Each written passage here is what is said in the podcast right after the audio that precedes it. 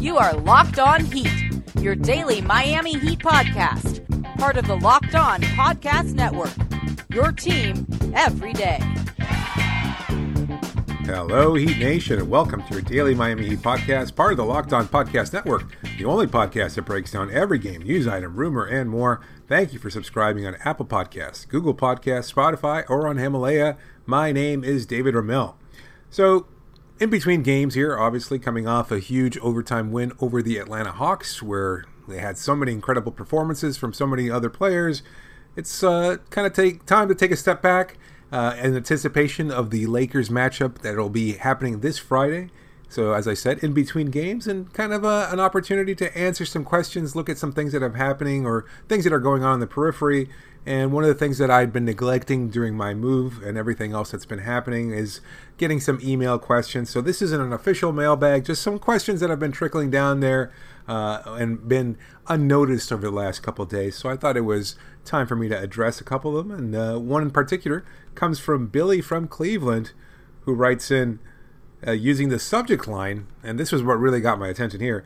Knicks suck as an organization. Wow. And he writes, you don't hire a quality coach and then put bad players around him and expect to turn losers into winners. Everyone but the Knicks believed that they were going to be an awful team this year.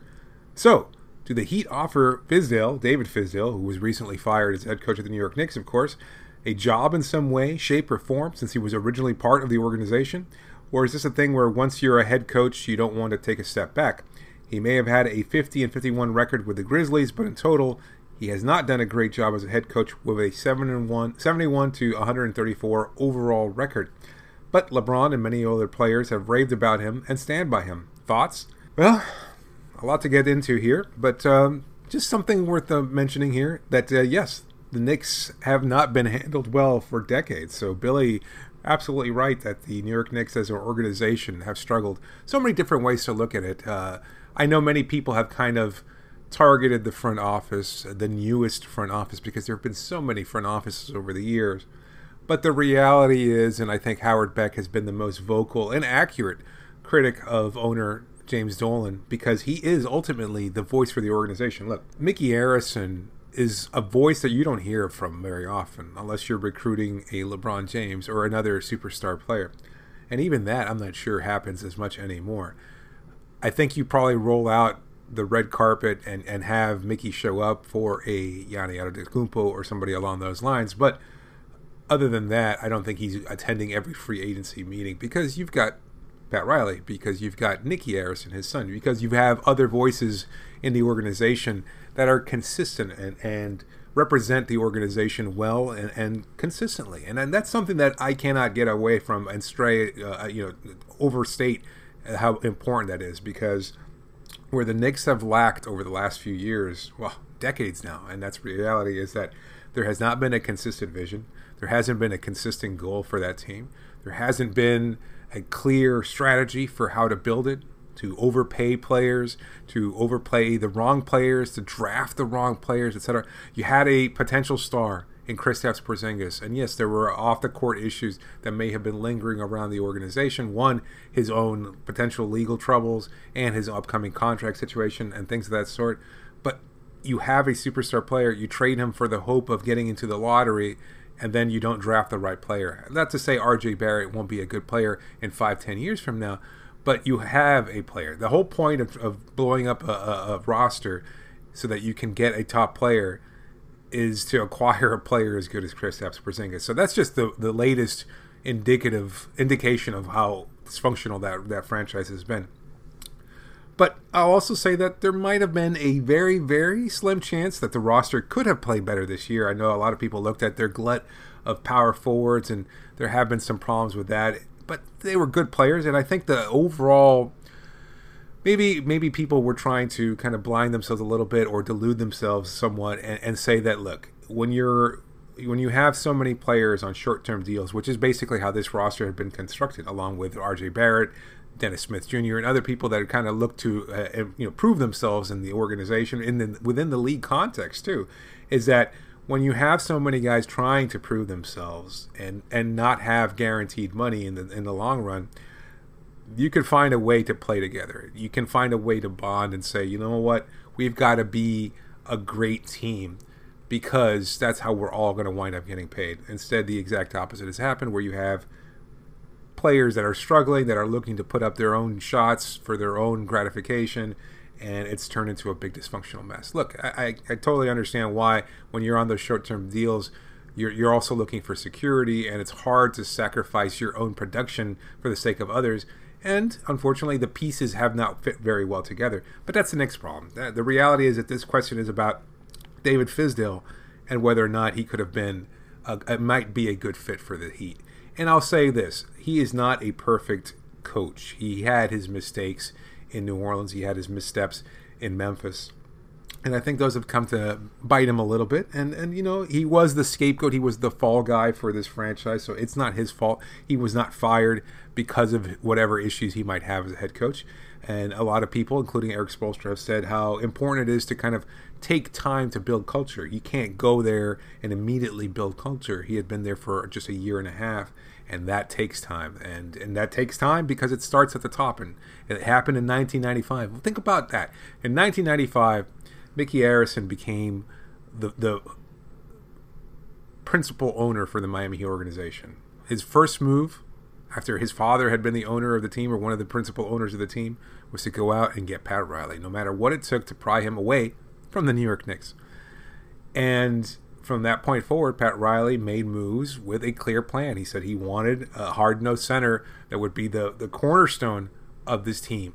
And he acquired Alonzo Mourning in exchange for a great player in Glen Rice, who wound up being an all star player and, and, and NBA champion for the Los Angeles Lakers. And so that's how you build culture. It takes time. So Fizdale did not have that opportunity. He did not get that chance to build a culture, and he wouldn't have been able to because of the front office's lack of consistency, because of the owner's lack of consistency with an overall vision and things of that sort. But as far as Fizdale's return to Miami and a possible connection there, he's a good personality, a good players coach, I think. Uh, he's an extension of Spoelstra, and at least that was apparent during their tenure together in Miami. But he's probably also more of a, a good cop to Spo's bad cop when it comes to dealing with players. I think Spoelstra is more of the, the heavy, and then you get Fizdale to kind of not necessarily smooth talk you, but kind of play the the in between role and to get you to buy into Spoelstra's vision and his you know his uh, his requests and his orders because he is the coach because what he expects what he expects from his players is a lot and and sometimes they're not willing to give that and that's the reality from guys like LeBron to everybody else and that's why when a LeBron James say I like David Fizdale it's because Fizdale was the one saying hey man look, it's important for you to do this. I know Spo's kind of a hard ass. I know he's doing these, this, and that, and the other.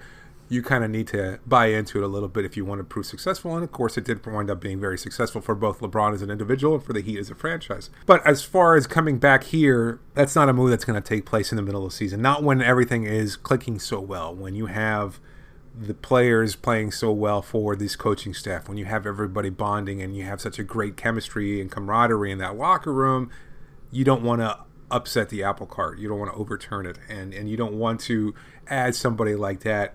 Uh, as good as Fizdale might be as an individual or as a go between you know players and coaches, he is not going to come in in the middle of the season and fit fit that role. He's not going to be expected to do that. He can't do that. Uh, there's already established relationships, and it's also an insult to the coaches that are already here. From Dan Craig, who took over as head coach while Spoelstra was attending the birth of his son with along with his wife Nikki. You know, but uh, you also have Malik Allen here, who was just brought in for his first season. You've got Chris Quinn here, who's been a long time assistant. You have all these different coaches here, and that's a 10 year track that is supposed to go in the same direction over and over again. And you cannot ask them to accept the fact that David Fizdale will come back to his organization and immediately leapfrog them in that 10 year process, in that rotation, and go to the top of that rotation. And so that's difficult to navigate. And I also think that as far as Fizdale is concerned, that might not be the best thing for him. He's had problems dealing with, let's say, dominant and big personalities in Memphis. He had struggles, not necessarily with Mike Conley Jr., but with uh, Gasol, Marc Gasol in particular, and that probably led to Fizdale's firing from the Grizzlies organization. He had some problems with the Knicks and their, and their, their personnel, and also trying to get the most out of them. So why not take a page out of so many other coaches and, and kind of take this time off? You're getting paid a whole heck of a lot of money for the next few years. Grow as a, as a coach, grow as a person off the court. Don't look for a job right away. I think he's probably best served by taking something we've seen Tom Thibodeau do in recent years, which is go from place to place to place, learn from these coaches, sit in, uh, you know, be a, a consultant if you can, but also learn from these different organizations, not just in the NBA, but the collegiate ranks, in the football ranks, anywhere. Anywhere that you can understand the nuances of coaching so that you can become better at your job is probably uh, a good thing. And I, I, think from the perspective of a lot of different experts on the field, having a wide range of, of understanding of hobbies and things of that sort can build you and make you a more well-rounded person and probably behoove – Fizdale as a coach in the future. So I just don't see it happening. I don't see Fizdale as a great fit right away, unless a, an assistant quits or steps down or is fired for some reason. Then you don't bring Fizdale back, uh, unless Erik Spoelstra is retiring from coaching and you think David Fizdale is the next candidate in line to take over. Otherwise, sorry, Fizz, you're not welcome back here just yet. Coming up next, is there a Warriors guard on Miami's radar? You're listening to Locked On Heat.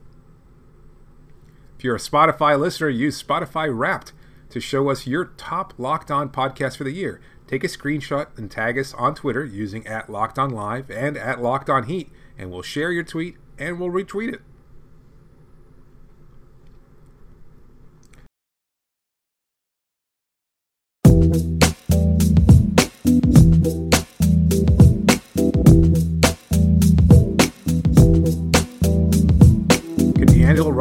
An option for a Miami trade? I'll talk about that later on the show, but for now, here's another trade scenario to consider.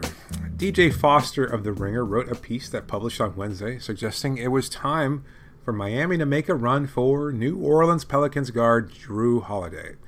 So I'll just say first and foremost that you know how I feel about trades. I've mentioned that a lot lately because I keep thinking that it might not necessarily be the best move for Miami, not just in the long term, but also the short term because this team is playing so well, because you have such a, a number of versatile scorers, playmakers, defenders, even guys like Justice Winslow and Goran Dragic that have been uh, dealing with some health issues and haven't been able to contribute to their highest level.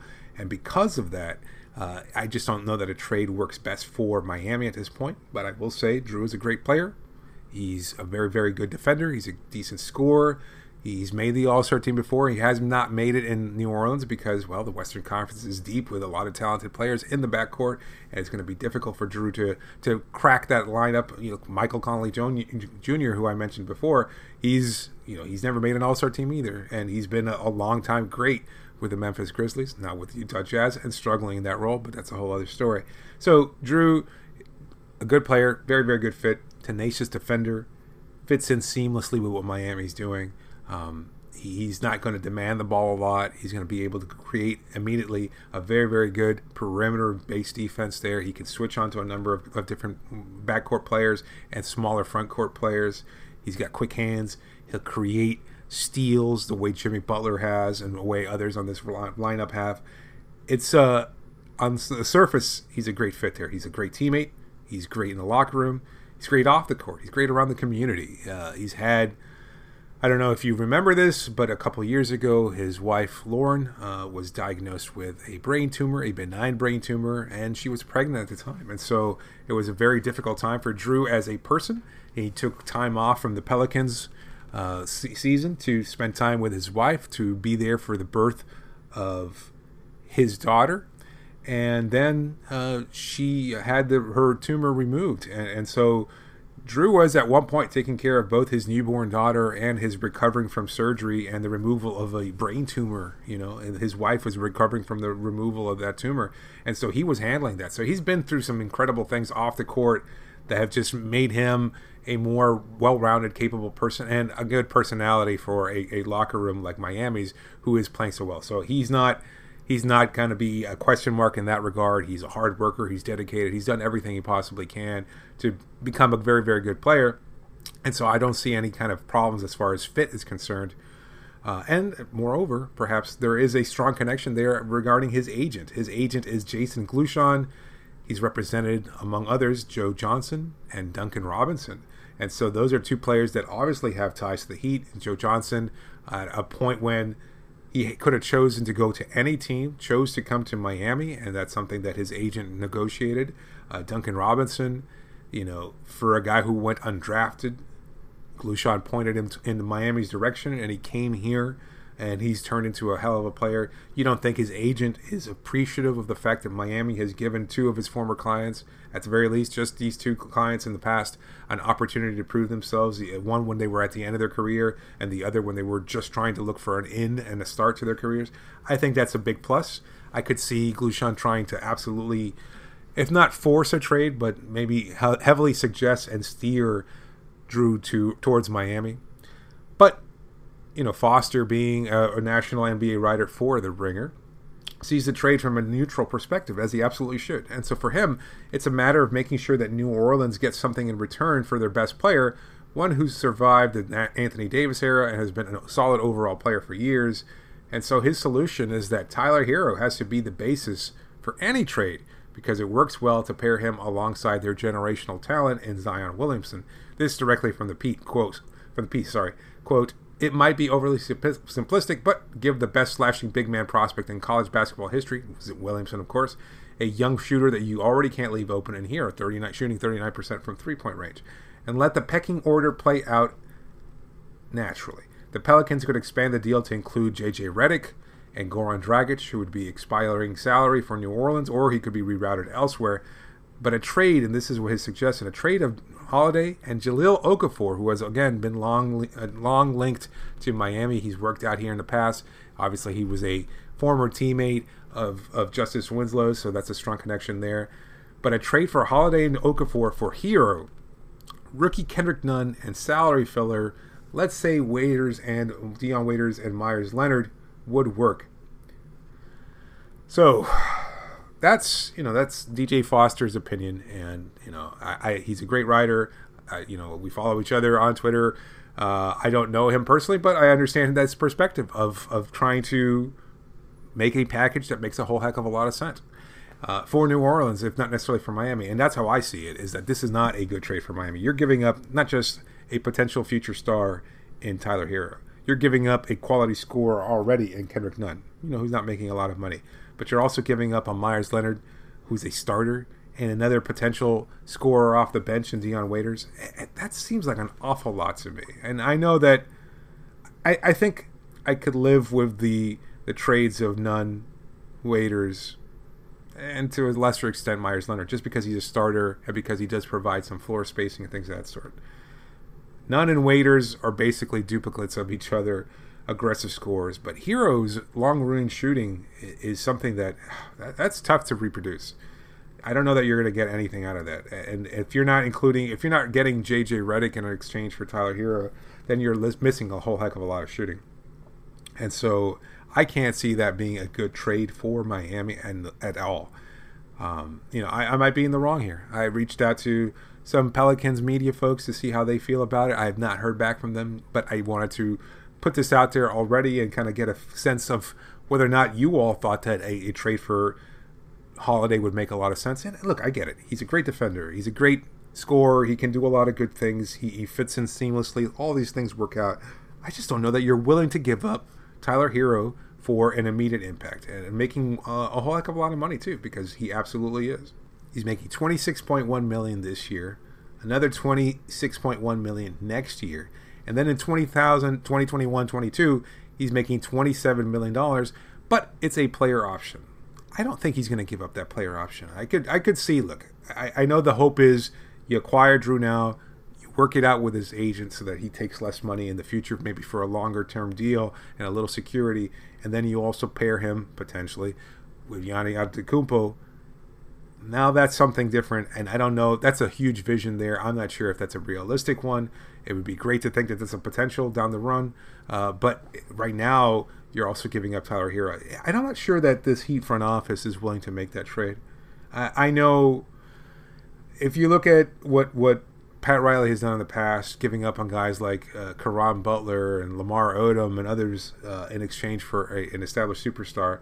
That's an established superstar. That's you know this isn't you're, you're if if you know, he gave up on Josh Richardson to acquire Jimmy Butler. I could see that. The return needs to be greater than what you're giving up. And I know that Tyler Herro is not a superstar right now, but I also don't think that Holiday is. And I, I don't see this move playing out for Miami. I really don't. I know it's a big name. I know it's a fun name.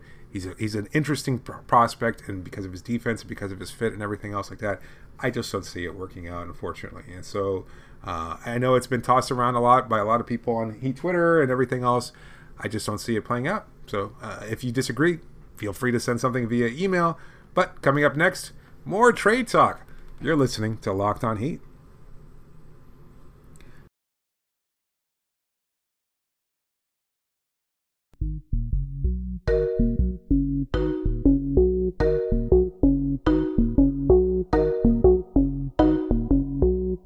Remember to listen to and subscribe to new and archived episodes of Locked On Heat on Himalaya, as well as on Apple Podcasts, Spotify, and Google Podcasts. If you're in iTunes, please leave a rating and review, especially if it's a good one.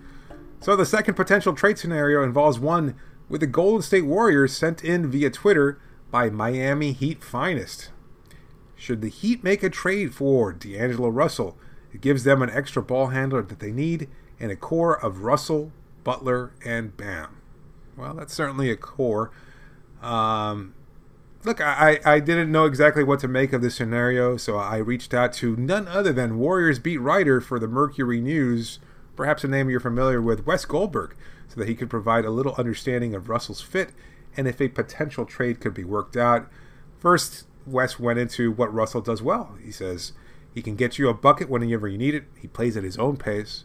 He's developed into a good locker room guy for the Golden State, despite what missteps he had during his tenure with the Los Angeles Lakers. If a lot of people recall, well, no need to go into too many details, but he did not uh, endear himself to a lot of his teammates. So, as far as some weaknesses on D'Angelo's game, kind of struggles to play off the ball a little bit. He's not a guy who does not want the ball in his hands. And you've already got so many different players on this roster who need the ball in their hands. Justice Winslow, Jimmy Butler, Goran Dragic, etc. Uh, he's not effective as an off-ball player because he kind of stands around and watches the ball a little bit, isn't looking to cut to the hoop or anything like that, and so he may not necessarily be the best offensive fit for Miami. He can also take some ill-advised shots. Uh, he, he, kind of forces shots a little bit. He doesn't get to the rim as much as you'd think, and he settles for mid-range jumpers and floaters. Again, all of this is per Wes, a guy who watches him very regularly, obviously, in practice and in game situations. And he just does not maximize his above average size. You'd think he would be able to get to the rim more often because of that size and speed. He does not. He turns the ball over a lot. And defensively, he's just not as good at staying in front of guys on the perimeter. And so he's going to give up a lot of drives to the basket, and things of that sort. As for his contract, this is not per Wes. This is just out there. He's making over 27 million this year, 28.6 next year, 30 million the year after that, and 31 million during the 22-23 season. So he's going to get paid a lot of money over the next four years. And moreover, at least per Wes's understanding of the subject, the Warriors aren't even looking to trade Russell this season. They'd probably have to get a huge offer from somebody to consider it. But let's assume that they'd be willing to talk with Miami just to unload Russell's salary, as a lot of people suspected when the Warriors first signed him during the summer. According to Wes, any starting point discussions would have to include Justice Winslow, plus the corresponding salaries to make it work, probably a James Johnson or somebody along those lines. Look, I know that uh, Winslow is somewhat of a divisive subject there. Uh, a lot of people can take him or leave, leave him, uh, but you you look at again, uh, D'Angelo Russell was not very good with the Lakers. Yes, he's got ice in his veins and things of that sort. I get it. He's fun to watch. He can pull up for 25 feet, 26, 27 feet, knock down that three point shot. But you're looking at highlights. This is not a highlight play based league. You know, there are there are times when you need players to be consistently good or solid, or even just make smart decisions for for the 35 minutes in which they're playing. You don't need them to always hit the three point shot with two seconds left in the game. You need them to not make that passer in the second quarter that leads to a fast break opportunity that could just crush your spirits as a team. And so I'm not sure that D'Angelo Russell is that that type of player and I, I think Justice Winslow could be. Uh, I, I, think if for no other, you know, if you don't trust my opinion on the subject, think about Erik Spoelstra, who does not talk about anything but in association with Justice Winslow, his ability to make winning plays. And so, if you trust Erik Spoelstra as a good coach, if you trust this organization to make good decisions, to put a premium on quote unquote winning plays, and know that justice makes those, D'Angelo Russell probably does not. And so, I don't think he's a good fit there. Given Miami's path to the playoffs and the expectations that they're going to make a deep run, maybe to the Eastern Conference Finals, maybe beyond that, you're not going to need D'Angelo Russell on this roster. I know you need a, a secondary shot creator, somebody who can get to the rim and things of that sort. But as we just heard from Wes, he doesn't get to the rim. He can't pull up for three. You've already got Duncan Robinson. You've already got Tyler Herro. You've already got Kendrick Nunn, who forces way too many three pointers. You potentially have Dion Waiters and Justice and James Johnson and a lot of guys on this team that can shoot a three pointer. How many more three point shooters do you need? I just don't know that D'Angelo is the best fit. And I know what you are going to need when you're trying to stop the Antetokounmpos or the Siakams or the Fred VanVleets or whomever you face in these next few rounds, uh, Josh Richardson's, Ben Simmons. You're going to need a defender. You're going to need a guy with size, with strength, with switchability, with ability to run the floor and make plays for others. That's not D'Angelo Russell. You've already got that guy on this roster, and his name is Justice Winslow. So I just don't see the trade if you're going to make a move of the two, and this is an interesting question, which do you prefer? D'Angelo Russell, maybe the better shooter, just uh, Jrue Holiday, probably the better player, uh, uh certainly the better defender. And so I, I, think Holiday makes more sense for this team. I just don't think that either of these trades are realistic. I, and maybe I should be, uh, you know, enabling all of you into thinking these are realistic trades. I know that trade discussions are fun they're not going to happen. They're, I don't see Tyler Herro being sent to New Orleans for Jrue Holiday. He's not the. That's not the kind of exchange that Riley has typically gone into over the course of his career. He's going to make if he's going to make a lateral move, it's for somebody who's a better, shorter term fit, and I, I just don't see that. You're giving up on a lot of potential greatness from Herro. Maybe I'm wrong, but I think that's how the organization views him, and if that's the case, they're not going to trade him for Jrue Holiday. But that's a topic for another time. Maybe it happens. Likely won't. Check back on Friday as we review the upcoming uh, matchup between the Los Angeles Lakers and the Miami Heat. That should be a fun one, and we'll get, of course, a full recap after that. But that's it for today. You can connect with me on Twitter using the hashtag AskLOHeat or email me at lockedonheat at gmail.com. I'm David Ramil signing off and thanking you, as always, for your support.